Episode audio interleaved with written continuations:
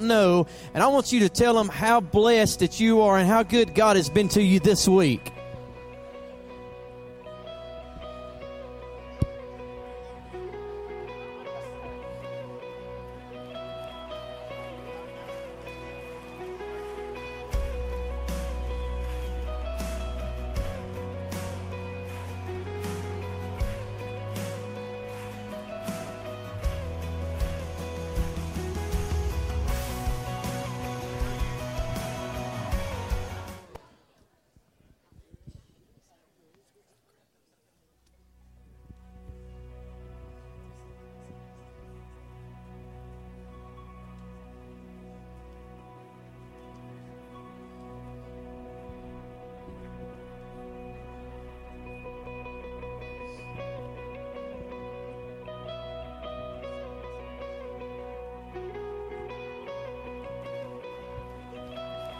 Right, we're going to attempt to do some worship tonight before we before we get into our message. Uh, so, how many has God been good to this week? Really?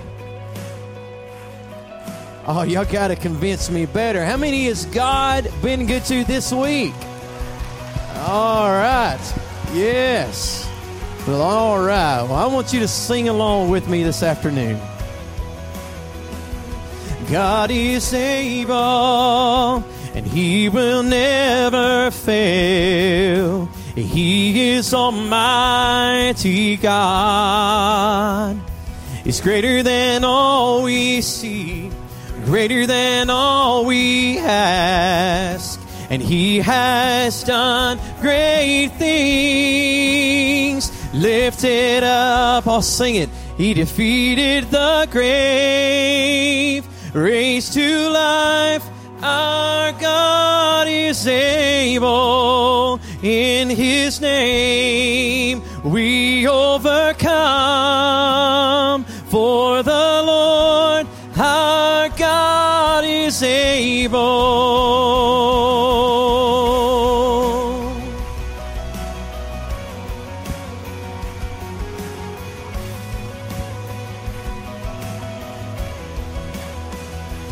God is with God is on our side, and He will make a way.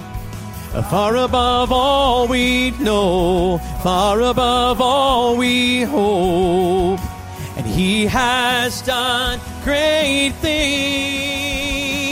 Lifted up, He defeated the grave raised to life. Our God is able. In His name we overcome. For the Lord our God is able.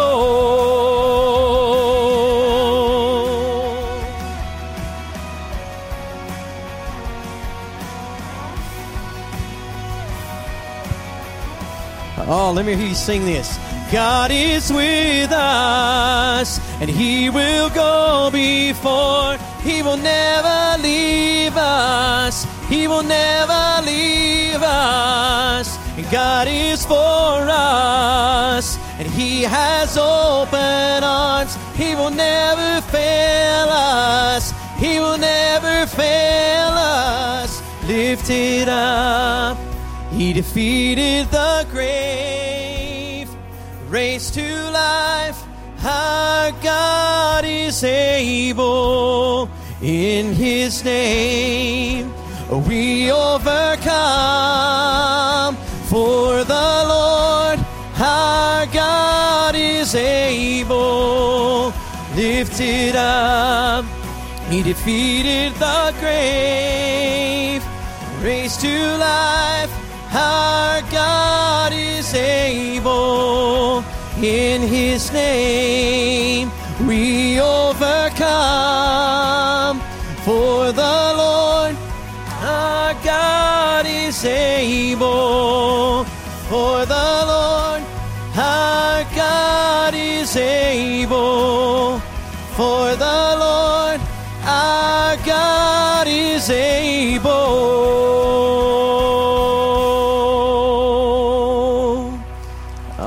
Give the Lord a big hand clap of praise this morning.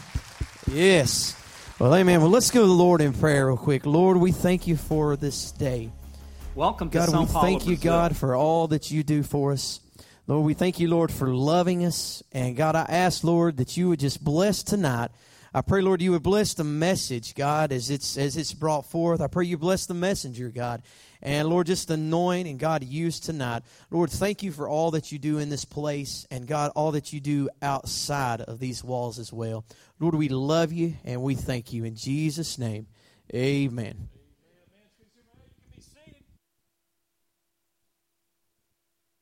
Am I on? There we go.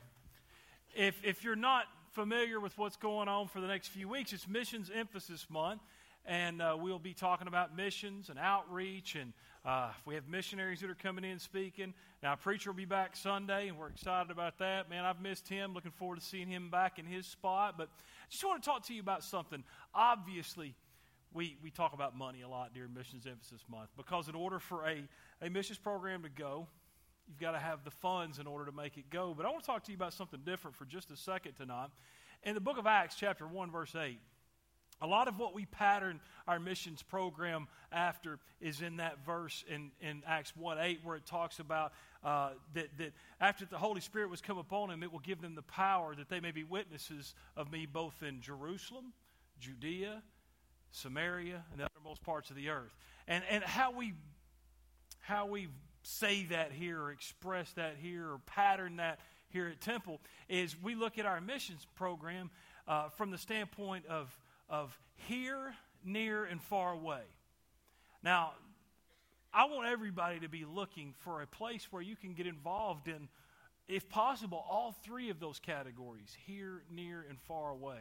But specifically tonight, I want to talk to you about near, or, or, or here, right here, where we live, Cullman, Alabama this, this spot right here, this mission field that we live in. Uh, one of the things I want you to think about, I understand that, that if you have never shown someone how to be saved, you're saved, you're a Christian, you know what you did, but you've never personally taken the Bible and shared the gospel with someone else and had them trust the Lord as you led them through that process, then you have the opportunity, starting on uh, the, the first week of November, I forget the exact date of when that particular class starts, but right back there is the, the TBI registration table. There are books, there are sign up registration forms. One of the classes that we'll be teaching is a personal evangelism class. And what that class will do is it'll teach you how that you can take your Bible and share the gospel with someone else. It's a lot simpler than what you might think. The, the first thing that, you'll, that we'll talk about, the first thing that you'll learn to do is how to share your own story.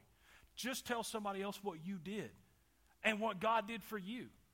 And then we'll take you from there. But if you're interested in wanting to know how I can share the gospel with someone else, how I can lead someone to Christ, a great place to start is in that personal evangelism class. I encourage you, uh, if you've ever thought about uh, taking a class at TBI, this would be a great class for you to take advantage of. And that's how you can get involved in mission work here, right here where we live. Uh, because the Bible talks about making disciples as you win somebody, as you lead them to Christ, the next thing you do is you disciple them and you teach them to do what you did. And then it becomes a multiplication. You win somebody, you teach them, then they win somebody, and then this thing begins to snowball. And as much as we want Temple Baptist Church to grow, and we talk about numbers here a lot, and we want to see a full auditorium on Sunday and even on Wednesday, really what we want to do is we want to go from here out there and win people to Christ. The purpose of the church is really not to be an evangelistic tool.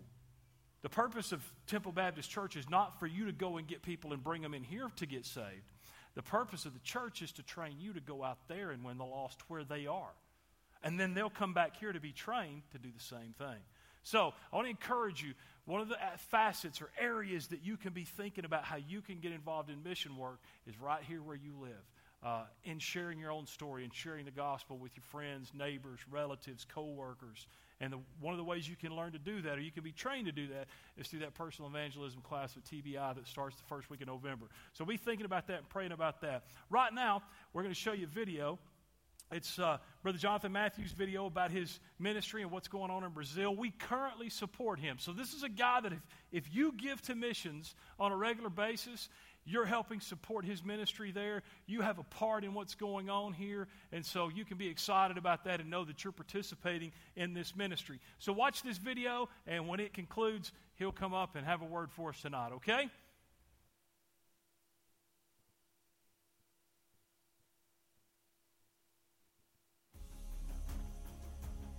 Welcome to Sao Paulo, Brazil. This is where we've called home for the last 12 years of our lives and this is where God has called us to serve Him as church planting missionaries.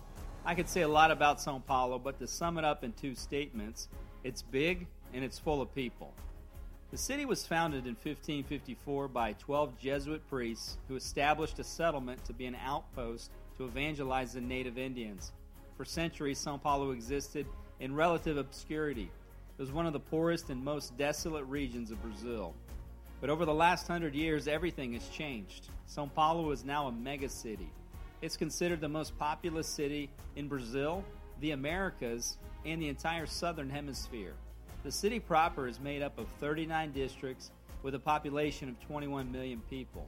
But the greater Sao Paulo region is one of the larger urban agglomerations in the world, with 32 million inhabitants. This is second only in size to Tokyo, Japan. It's the capital of the state of Sao Paulo, Brazil's most populous and wealthiest state. Sao Paulo exerts strong international influence in commerce, finance, arts, and entertainment. Having the largest economy by gross domestic product in Latin America, the city is home to the Sao Paulo Stock Exchange. And Paulista Avenue is Brazil's Wall Street, and it's the economic core of the city. The city makes up 12% of all Brazilian GDP and more than a third of the production of goods and services of the entire country, and it's home to two thirds of the entire country's international companies. Many experts predict that Sao Paulo will have the third highest economic growth in the world between 2011 and 2025. It is a cosmopolitan melting pot city, home to some of the largest Arab, Italian, and Japanese immigrant communities in the world. Sao Paulo is also home to the largest urban Jewish population in the world. Research conducted by the University of Sao Paulo shows the city's high ethnic diversity. When asked if they are descendants of foreign immigrants, 81% of people reported yes, nearly a third claiming to be of Italian descent. It's known for its unreliable weather, the size of its helicopter fleet, its architecture, severe traffic, and skyscrapers. There is no doubt that Brazil is a rich country and Sao Paulo is its richest city. But there's always a flip side to the story, and things are not always as they appear to be. Rapid urbanization and population growth have caused many problems. Sao Paulo grew too fast, resources were not available to keep up with the swelling population. And housing is one of the major problems the city is facing today. Migrants who cannot afford proper housing are forced to build temporary housing without proper utilities. And these settlements are known as favelas. Poverty in Brazil is most visually represented by the various favelas that a person can see visiting the city. Slums in the country's metro areas and remote upcountry regions. They suffer with economic underdevelopment and below par standards of living. These shanty towns are built with scrap materials such as iron sheets and wood or really whatever a person can get their hands on. Basic sanitation, water, electricity, and sewage system may not be available, and this leads to a spread of diseases. Such locations are all overpopulated and located in areas not fit for residential use, such as flood zones and areas subject to landslides. Eventually, they're replaced or evicted. The slums are not built according to any laws or safety regulations, and residents are constantly at risk of being killed in landslides or fires. Sao Paulo today is home to more than 2,000 slums, and more than 2 million people call slums their home. Caught in the poverty cycle, families' incomes are structurally limited. As a result, they are unable to afford proper housing and they're unable to afford proper housing because Sao Paulo is one of the most expensive cities in the world to live in. This rapid rate of illegal occupation of urban land has led to serious problems, not only to the residents but also to the society and the environment of the city. Crime is also a serious problem as well. Homicides, muggings, robberies, kidnappings, and gang violence are common and out of control. Police brutality and corruption in the political arena are widespread. The poverty is in part attributed to the economy and its inequality. Brazil ranks among the world's highest nations on the index of inequality. The poor segment makes up a little more than a third of the entire population. This is where we've been planting churches over the last 12 years. We're in Sao Paulo and we work among the poor class in government housing projects. In 2012, we planted our fourth church plant, the Oasis Baptist Church, in one of the most populated districts of the city, Cidade Tiradentes. It's home to the largest government housing projects in Latin America. There are roughly a million people living in six square miles. God had already provided prime property for the church. But we began the church in our home, and as we worked, God added to our church through our home ministry, and we began developing the property for church use. Over the last four years, we have had several building projects that have each come as a result of a need to accommodate our growth. And most recently, we built an education building that will provide a much needed space to disciple Christians and new believers and to train a new generation of leaders. The church has several outreach ministries that directly engage people who live in that district. Corporate worship and teaching and preaching happen every Sunday and throughout the week. Evangelism, discipleship, and in home Bible studies takes place every week. The church runs a sports ministry for boys, and this involves providing breakfast teaching them the Word of God, and playing sports once a week on Saturdays. This particular ministry opens doors for us to meet new families in the district through home visits. Over the last year, we have transitioned the direction of the church over to a Brazilian pastor, an assistant pastor, and the church leadership. Their goal for this church is that it becomes a gospel centered church that makes and multiplies disciples in the district, in the city, and throughout Brazil. As our partners in ministry, you are part of that. Churches have been established where no churches were before, and thousands of boys and girls, men and women, have had their eternal destinies changed by Jesus Christ through your partnership.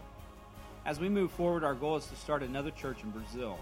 Brazil is a big country, and the doors of opportunity are open everywhere.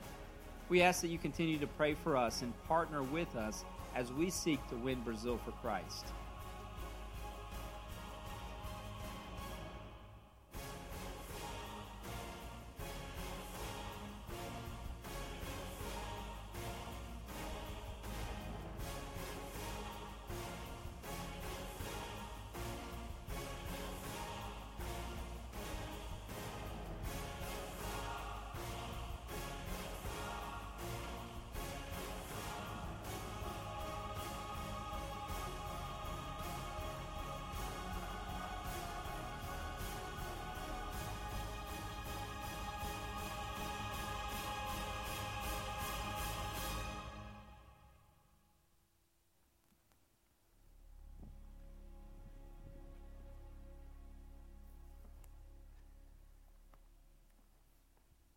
Boa noite, tudo bem? That's good night in Portuguese to Temple Baptist Church. I wanted to start by saying thank you so much for your partnership in our ministry and in our lives. Uh, this church has partnered with us over the last two years, and uh, everything you've seen in that picture, you're a part of. And there's countless boys and girls, men and women, and their lives have been changed by Jesus Christ, yet you're a partner in that ministry. And we just want to thank you so much for that. Uh, before I dive into the message this evening, I just want to take a few minutes just to kind of explain when we go back to Brazil what's our next step in ministry. And uh, before I forget, it's my wife over here. Just put your hand up. It's my wife, Erin. And I've got five kids. The oldest is Samuel, he's 11. And the youngest is Benjamin, he's three years old. And they're scattered somewhere here on, on the church campus. It took us forever to figure out where they went.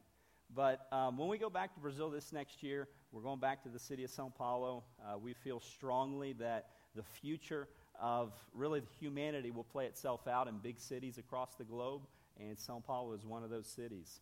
Uh, just, just to kind of wrap your mind around this one statistic. I know there's a lot of facts and figures in there, but the city of Sao Paulo, a thousand people move there every single day. A thousand people. And that's a million people every three years that move to this one city. And it's just one of dozens of cities around the world that are growing at about the same rate. And as a missionary, if I could assemble a team of missionaries just to reach the existing uh, thousand people that come in every day. I would never even touch the 30 million people. Just think about that. Hey, let's just try to reach the people that are coming in, thousand people a day. You'll never touch the existing population. Uh, we work in the east zone of Sao Paulo. Okay, and the east zone is about five million people. Okay, just the east zone. And in the east zone of Sao Paulo, uh, there may be two dozen uh, biblical churches, churches that you know that you're going to go in on a Sunday and hear the gospel preached. The Bible's going to be opened and the Bible's going to be explained, and people are going to grow uh, through that teaching. And in the east zone of Sao Paulo, my wife and I were the only missionaries of any denomination that work in that zone of the city. So, five million people, about a dozen churches, and one missionary family. So, the task is just humongous, humongous. Uh, when we go back to Brazil, we're going to make an adjustment in our ministry. Um, over the last 12 years of our ministry, uh, we've been involved in what I call just addition church planting, where we just go in and we meet people in a community. Uh, we develop relationships. We win people to the Lord. We meet in our home. And out of that group of people, we disciple people and form a church out of those disciples. Um, when we go back to Brazil, we are going to seek to mobilize those existing churches in a church planting effort through the churches that already exist. So we're going to be doing the same types of stuff, but we're going to be helping the churches that already exist multiply themselves. Uh, so as a missionary, I'm going to be stepping back and mobilizing churches. And so it's not addition church planting, it's multiplication church planting. And uh, we really feel that uh, even though it's going to take a lot of work for us to make this adjustment, over the course of time, that maximizes our effort and uh, our ministry of service in the country of Brazil. Before we get into this, does anybody have any questions about anything you saw about our ministry? Um, I'm only here every couple years, and so you guys get great preaching every single week. Uh, so I just always make it a point to, if anybody does have a question, just to give them an opportunity to ask. Anything at all? Anybody want to know anything about Brazil, about our ministry? All right, let's go to Acts chapter 11.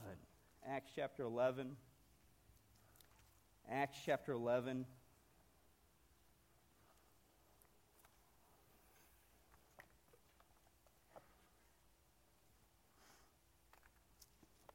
Acts chapter 11, verse 19, 20, and 21. Acts chapter 11, 19, 20, and 21. The Bible tells us Now they which were scattered abroad upon the persecution that arose about Stephen traveled as far as Phoenicia, Cyprus, and Antioch, preaching the word to none but unto the Jews only. And some of them were men of Cyprus and Cyrene, which when they were come to Antioch, they spake unto the Grecians, preaching the Lord Jesus. And the hand of the Lord was with them, and a great number believed and turned unto the Lord. Heavenly Father, as we look at this passage of Scripture this evening and we unpack the truths therein, that you could just teach our hearts and that we could leave here different than the way we entered here this evening, Lord. Thank you for this church, and thank you so much for all that you're doing here locally in Cullman. And thank you for this church and their partnership in ministry, not just with myself in Brazil, but many missionaries around the world, Lord. Thank you so much, Lord. In your name I pray. Amen. As we look at this passage of Scripture here, it may be uh, slightly unusual for a missions emphasis service for us to come on this passage. But I'm going to stop for a minute and just kind of explain to you the context of where this passage is at. If you look to Acts chapter 13, that's where missions really starts in the New Testament. Um, the church at Antioch, it's that church where Barnabas and Paul, uh, that's where they started getting some experience in ministry. They served in that local church. And we see in the first few verses of Acts chapter 13 that they're sent out from that church. The Bible tells us that the Holy Spirit said, Separate unto me Paul and Barnabas for the work that I have for them. And so in Acts chapter 13 and Acts chapter 14, what we see is the first missionary journey. You may remember in the back of your Bible a map that has those three missionary journeys. Well, the first missionary journey, it starts right there in Acts chapter 13, verses 1 through 3. And they go, they go a bunch of places, and then they come back to that church at Antioch. It's really their home church, their sending church. So uh, instead of focusing on, on that movement of sending missionaries, because we understand that many people are sent, uh, I was sent to Brazil, and there's some of you here that I believe possibly will be sent someday to the mission field. Other people are called to go, called to go. But many of you are called to stay. There's people that need to stay here at the church, and you guys need to serve here at the local church. So, what happened in this church before Acts chapter 13? You know, what was happening locally? What was happening at the onset of this church plant that made it such a, a thriving model for us to follow even today? Well, if you look at Acts chapter 11, verse 19, it says, Now they which were scattered abroad upon the persecution that arose about Stephen. Well, who, who is this Stephen, and what is this persecution that they're talking about? So, before we get into this story, really, it takes place in verse 20 and 21. We need to look at the story before the story, the story behind the story. As Jeff mentioned, Acts chapter 1, verse 8, we have the Lord Jesus Christ. He's standing there before the disciples, and he says, Hey, go. Go here locally. Start in Jerusalem, near but go far to the uttermost parts of the earth. Yet we see in Acts chapter 2 and Acts chapter 3 that they really didn't do that early on.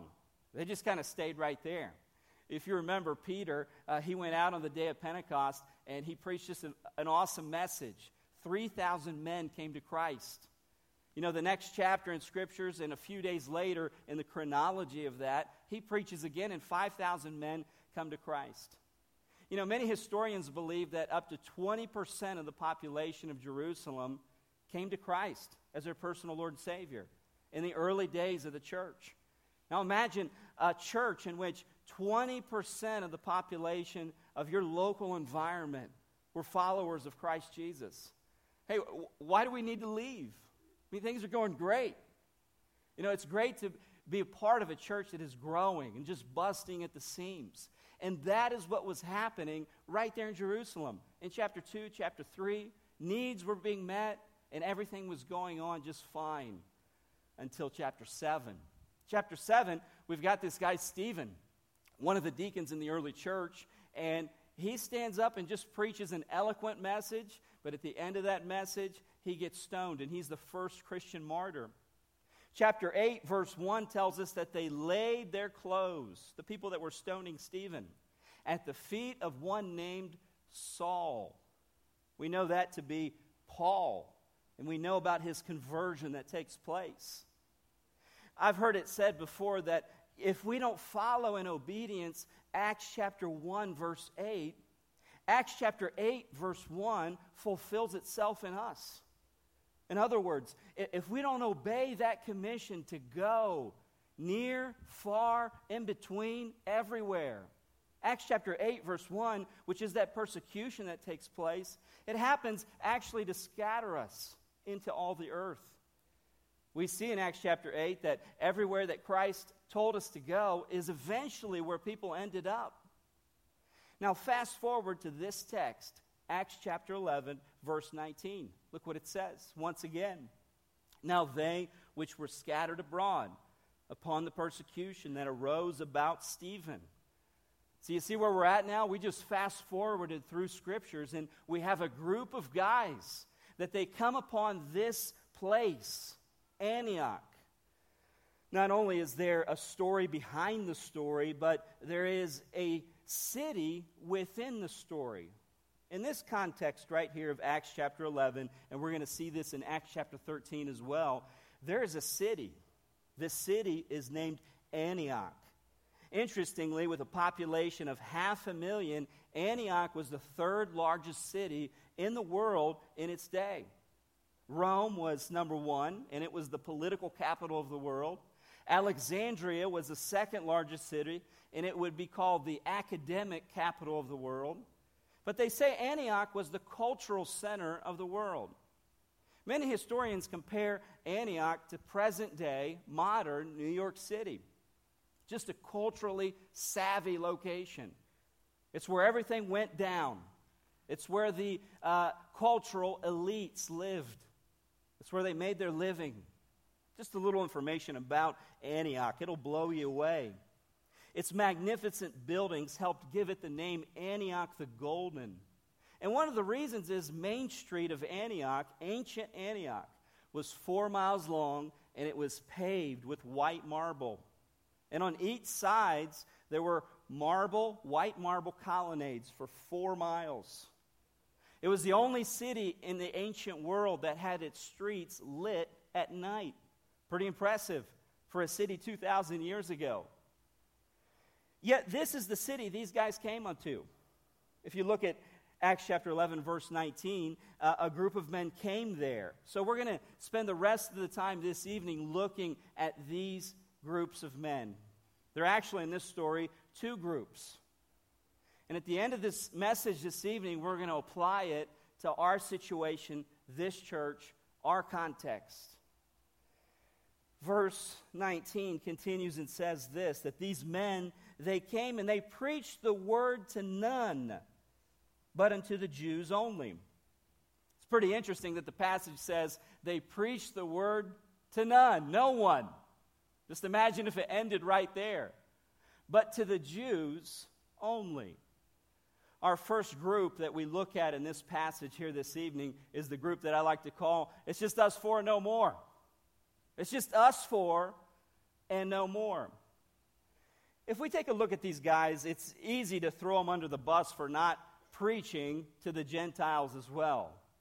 But in all honesty, these were men that were persecuted in Jerusalem, and they could have easily denied Christ in Jerusalem. It would have been real easy for them to say, you know, I like my job, I like where I live, I like being close to my family, and I don't like being persecuted. So, no, I'm not a follower of Christ. But they didn't do that. They were persecuted, and they went to this city of Antioch, and going to the city of Antioch, they just found people that looked like them, sounded like them, dressed like them, had the same cultural dynamics that they had. And they said, hey, we know those guys. Let's go over there and preach the word to those guys. In other words, they had a winning method preach the word. Preaching the word of God is always a winning method. That's what got them in trouble back in Jerusalem. Yet when they came to Antioch, they were selective in how they preached the word. So they had a winning method, but they had the wrong model. They preached to the Jew only. Now, if you stop and think about this, why did they do this? Well, this was what was standard in the early church. Actually, if you look back one chapter and into chapter 10 of Acts, you'll see that Peter had a real difficult time with this. Remember the story of Cornelius? You know, Peter just had a difficult time preaching the gospel to somebody that wasn't like him. They didn't look like him, they didn't sound like him. They weren't from his tribe, his clan, his group. And so, in a sense, these us four and no more, they were just following protocol. If we stop and think about these men, they listen to the wrong people. You know, a lot of times we listen to the wrong people. When a leader listens to the wrong person, to the wrong idea, even though it may contain truth, if it's not the full truth, we're limiting the dynamic of what the gospel can do in a community. These people were saved. The gospel they accepted. But the gospel hadn't owned them. So many times I think that in our modern day church, we have a lot of people, they're saved, and they understand what the gospel is. They've grasped the gospel. But the gospel hasn't owned them. When the gospel doesn't own us completely, we limit the extent and the efficacy of it in our communities in the world. So we have this group of guys here. It's just us four and no more. That's it. Just us four and no more. I don't know if you ever watched the movie The Patriot, but in the movie The Patriot, you have the Redcoats, and then you have the Continental Army. You guys remember the movie? Yeah, the Redcoats and the Continental Army. And the model of warfare presented in that movie was a model of warfare that had been followed for centuries in Europe, which was basically stand, stand 500 men abreast in a square, an infantry square is what, what it was called, and in open field, just take turns volleying shots into one another. Now, does that make sense to anybody? it just doesn't make sense. And then comes along Mel Gibson. Okay? Mel Gibson, he's part of the militiamen. Okay? And, and in real history, the militiamen actually existed. Okay? Mel Gibson didn't, but the militiamen did. And, and they made a decision just revolutionary. We're going to stand behind trees. Just revolutionary. Did you know that the militiamen were not accepted by the regulars, which were the Continental Army? They were vilified by the enemy for not playing by the rules. But it's because the militiamen fought the way they did that we are a free country today, and that we don't have a king and a queen, and that we speak proper English. In other words, they won the war, get this, by breaking formation. By breaking formation. Now jump to the text. Look what the text says in verse 20. Verse 20 says, And some of them, the idea here in the text is, but there were some. But there were a few. Now look what it says. There were a few here in verse 20, men of Cyprus and Cyrene. That's very important. You see, the original group, they had been persecuted way back from Jerusalem onward. And along the way, they picked up a band of brothers. They won a few here, they won a few there, yet all these guys were Jews. Hey, come on. You look like us, you sound like us, you walk like us. Join the Us Four No More crowd. And that's what happened. Yet these guys in verse 20, they hadn't heard that original message maybe from Peter or from one of the other apostles hey, stick with the Jews. Don't talk to any Gentiles. Yet, here in verse 20, we see that these two guys, and I say two guys because it just says two locations, it could have been more than two guys, but at least two. So you have the us four and no more, but the second group here is we're only two, but we're winning a few. We're only two, but we're going to win a few. These guys broke formation. Look what they did in verse 20. Which, when they came to Antioch, they spake unto the Grecians, preaching the Lord Jesus. Verse 21, this is the verse all of us want. In our lives, in our churches, in our ministry, in our communities. Verse 21 says this And the hand of the Lord was with them, and a great number believed and turned unto the Lord. Once again, v- verse 21 The hand of the Lord was with them, and a great number believed and turned unto the Lord.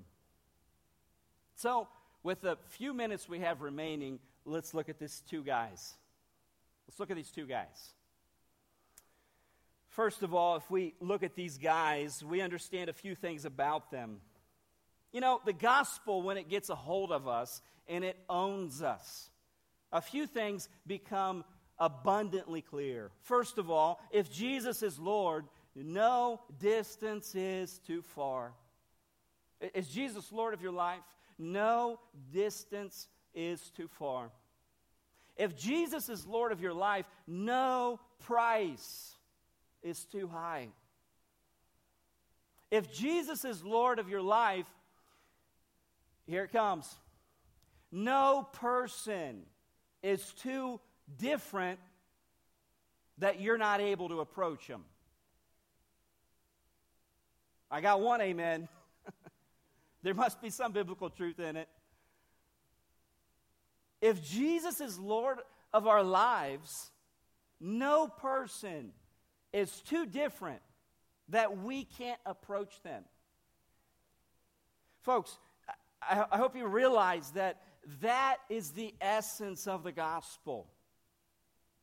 Christ Jesus, Son of God, descended from above to be born in a manger. Think of that gap. Think of the gap that he closed in order to redeem, to buy back, to reconcile a people unto himself. You know, I'm living, you know, we came back from Brazil and my in laws live in Nashville. And so when we come back, we always look around Nashville for some place to live. Okay? Uh, I'm, I'm from Ohio. Okay? Northern Ohio. And I'm an Ohio State Buckeye fan. Sorry. Got one over there. Two. Okay? See me later, guys. But we, we live in Nashville, and we usually find something pretty close to town where we could stay in a missions house. But this time, we, the only place we could find was in a little place called Westmoreland, Tennessee. Now, Westmoreland, Tennessee is in the sticks. Okay? I, I live about five miles from uh, the Kentucky state line in the middle of nowhere. So, we moved into this little house, and the first time that I went to buy groceries, you got Fred's and you got Dave's Food Town. That's all you got. Fred's and Dave's Food Town. So I walk in, and folks are looking at you and they they know you're not from there. They're just kind of eyeing you, scoping you out, and they know you're not from Westmoreland, Tennessee. One, you ain't got a big old truck. You ain't got a wad of chew in your mouth. You're not spitting in the inside, you know, the grocery store. You've got all your teeth. and so on and so on. And you know, you, you stop and think about that. We're surrounded by people that aren't like us. And in order for us to share the gospel with them, we first have to smile and say hi to them. It's really hard to share the gospel without saying hi, without stopping, without entering their circle of influence somehow. Those people are all around us the grocery store, the gas station, the YMCA, at the park, wherever we're at. That's what Jeff's talking about when he says locally, near, our Jerusalem. Yeah, there is Brazil, there is China, there is Nepal, there is Africa. But this is what I want you to get this evening. What these two guys did not only birthed a church, but it birthed a missions movement, out of which Paul and Barnabas were sent as missionaries, out of which hundreds of churches were started. I know this church has a goal of starting hundreds of churches over the next several years through its ministry partners locally, near, and around the world. Yet, it's not as simple as just throwing money at it. The church has to be locally what these two guys were to the church there at Antioch. Now, to kind of look at these guys' lives a little bit, first of all, these guys that were part of the, we're only two, but we're winning a few. First of all, they were courageous. They were courageous. Stop and think about it. They were from Cyprus, which is an island in the Mediterranean, and the other guy was from northern Africa. So they're not educated guys, most likely. They're guys that are from out of town. And they step in to the third largest city in the world. That's the cultural capital of the world. And they have a decision to make. The same decision the other group had to go the easy route or to seek out those who were lost. I heard a statement this past week that really shook me um, in how I view obstacles in life. The statement goes more or less like this. I can't give you an exact quote, but we don't reach our goals not because of the obstacles, but because an easier path is always more evident. Did you get that? We don't reach our goals not because of the obstacles. A lot of times we think it's the obstacles that stops us from reaching our goals. We don't reach our goals but because an easier path is always more obvious and evident to us. You guys have a goal in church planting? An easier path will present itself, guaranteed. Locally, right here, it's always easier for you to seek out the person that looks like you, acts like you, dresses like you, sounds like you, walks like you, and so on and so on and so forth. In order to actually reach people that aren't like us, which, by the way, are the ones that most likely need Christ, we've got to say, you know, I'm going to step out and just get this, be obedient. Some are called to go. I'm called to go. Some are called to stay. But all of us are called to be obedient, folks. All of us are. So these two guys, let's just say they're country boys. I don't know. These two country boys, just imagine two country boys from the sticks of Tennessee, cut off blue jeans, a white tank top, you know, uh, I don't know, just a wild haircut, okay? And they step into New York City. These guys step in to Antioch. They go and they speak to the Greeks. Why were they courageous? First of all, they were disadvantaged culturally, intellectually, socially. They were disadvantaged. That's obvious. Folks, on all standard measurements, we are disadvantaged in the world. When you just square us up and you measure our abilities, our work skills, what we're able to do in and of ourselves, we are disadvantaged. But, but, although these men were disadvantaged culturally, intellectually, and on probably a whole bunch of other standards, they realized that they had God, His Son, His Word, and their testimony. They understood Matthew 28 all authority is given unto me. Go. They understood that even if they were alone, that they had God by them, that put them in the majority. This affected their resolve. They realized that their message was Jesus plus nothing, and that's everything. That affects how you preach, folks. You step into the fight with, you know, a little more to you than just yourself because you have God behind you. Did you know that in scriptures, God never asks us to be big? He's big. He shows up big when we simply follow in obedience. Not only were these guys courageous, but they were conduits. Verse 21 tells us the hand of the Lord was with them, and a great number believed and turned unto the Lord. What were they conduits of? First of all, they were conduits of the message of Jesus. They preached in their weakness, and God worked in a way that only He can work. They were conduits of the message, but they also were conduits of a miracle. The salvation of one soul, folks, is a miracle. Do you know what 1 Corinthians chapter 1 and 2 says about what the Greeks thought about the gospel? The Bible says that the preaching of the gospel, the Greeks considered it foolishness. Just foolishness. Folks, do you realize that the world thinks today that the gospel is foolishness? It's just absurd. It's nuts. They consider us crazies.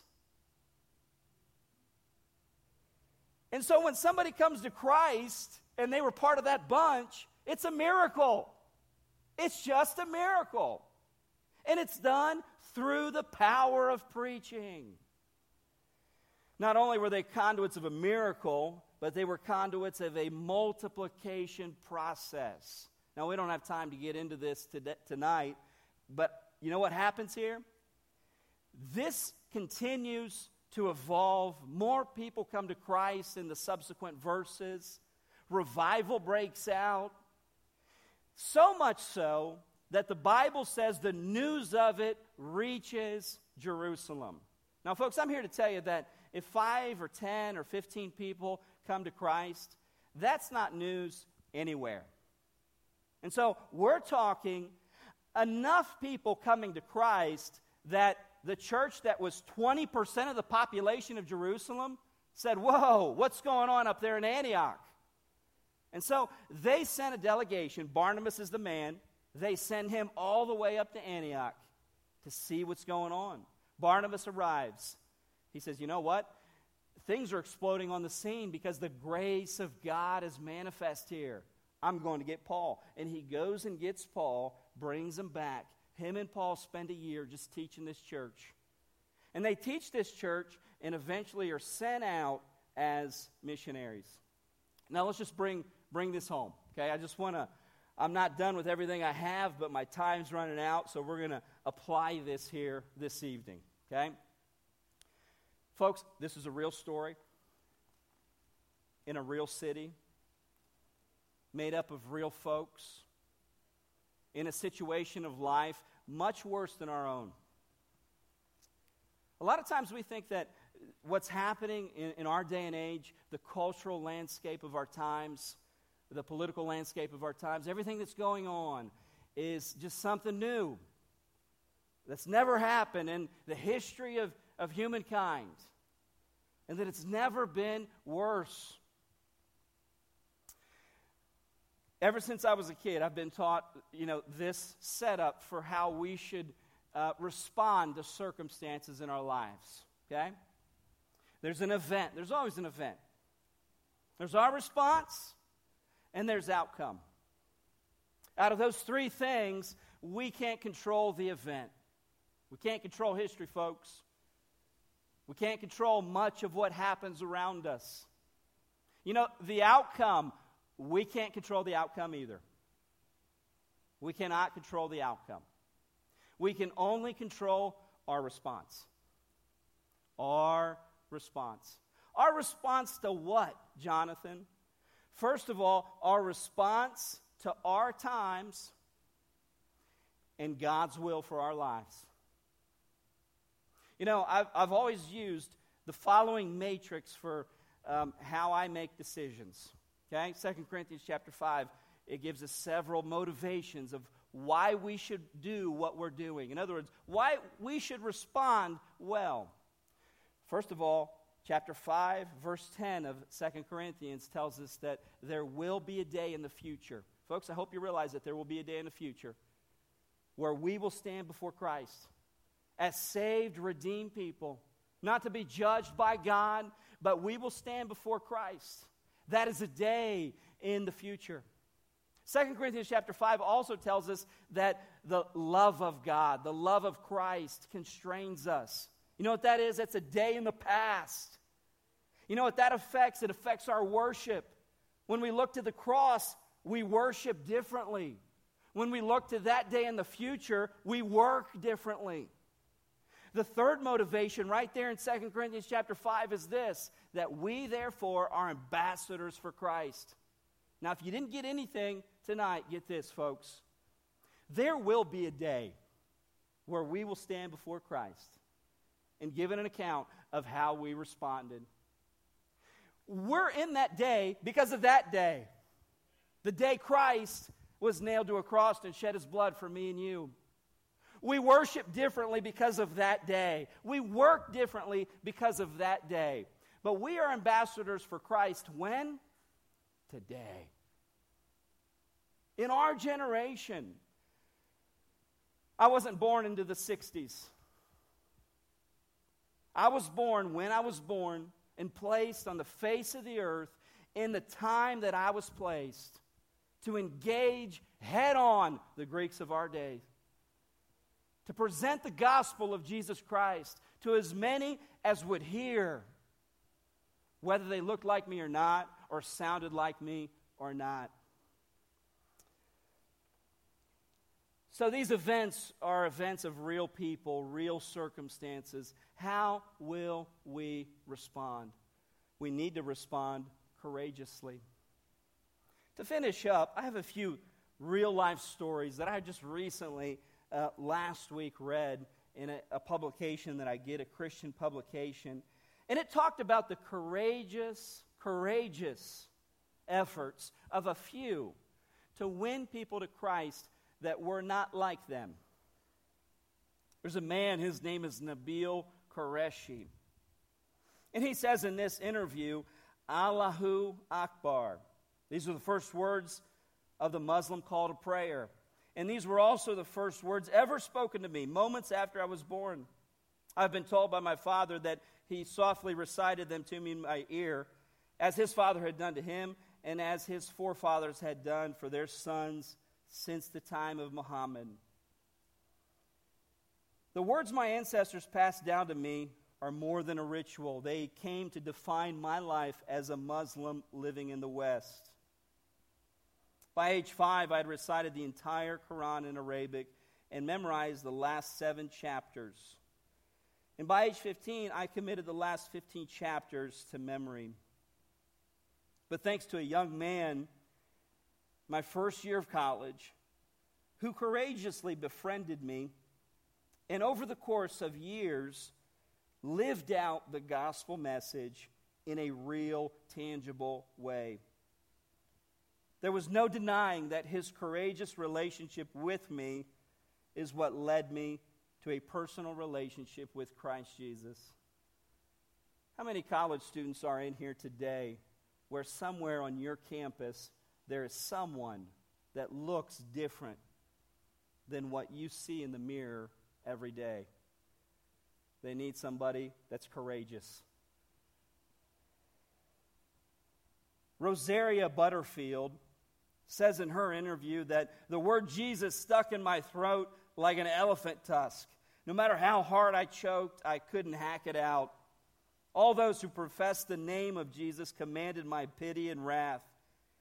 As a lesbian university professor, I tired of students who seemed to believe that knowing Jesus meant knowing little else. After my tenured book was published, I used my post to advance the understandable allegiance of my leftist position as a professor. But my life changed by another woman in the university who befriended me and over the course of time courageously lived out the gospel message. I came to Christ Jesus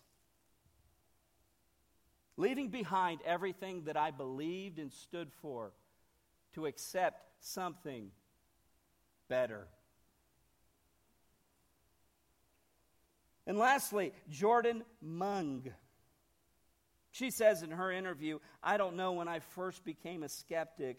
It must have been around age four when my mother found me arguing with another child at my birthday party, saying, But how do you know the Bible says it's true? By age 11, my atheism was widely known in middle school. As I set off in 2008 to begin my freshman year at Harvard, I could never expected the change that awaited me. It was a brisk November when I met John Joseph Porter. Our conversations initially revolved around conservative politics, but soon gravitated towards religion. Joseph lived out the faith that he professed in a way that was so strong that I had no arguments because his life testimony shouted much louder than anything that I could present to him. Through him, I came to Christ. We do not live anymore in a Christian nation. We don't. And if you think you do, you're living in a bubble, under a can, somewhere. Spend some time in downtown Birmingham, Nashville, Atlanta, smaller cities, even like Chattanooga, and you will realize that most of the people that are millennials, educated, or foreigners that live here today which, by the way, by 2050 will be the majority. Unless we respond, okay? Unless we respond, we may start 500 churches around the world, but eventually we will lose our effectiveness here. And then it won't even matter. You know, the church at Antioch, listen to this, folks. Two men, two people said, We're only two, but we're going to win a few. I would dare to say that we still have people that say, It's just us four, no more. You know, we need to be courageous. We need to look at the world around us and engage it with the gospel of Jesus Christ, preaching Jesus, death, resurrection, preaching his return imminently, and doing it in such a way that we love people the objective isn't to throw people under the bus, it's to actually win them and reconcile them. It's to close the gap in love and grace. Later on in Acts chapter 11, and I'm already out of time, but I'll share this anyways. It's the first place in scriptures where the Christians were known as Christians. Now, did you know that word Christian? It's a combination of Christos, which is Christ. It's a follower of Christ. But also of Christos, which is the word for slave, which translated is this useful. Useful follower of Christ. Folks, you know how we're useful to the kingdom? You know how we're useful? A name has to be attached to something that we're doing. A name. I gave you three names tonight. We, we can't be worried about, when I'm in Sao Paulo, I can't worry about 30 million. I got to worry about one. One. Are you useful? Are you engaging? Are you part of the group, just us four or no more? Or are you willing to say, hey, we're only two, but we're going to win a few? Or better yet, I'm only one, but I'm going to win some. Make that decision tonight. Dear Heavenly Father, thank you so much for this church and thank you for your word.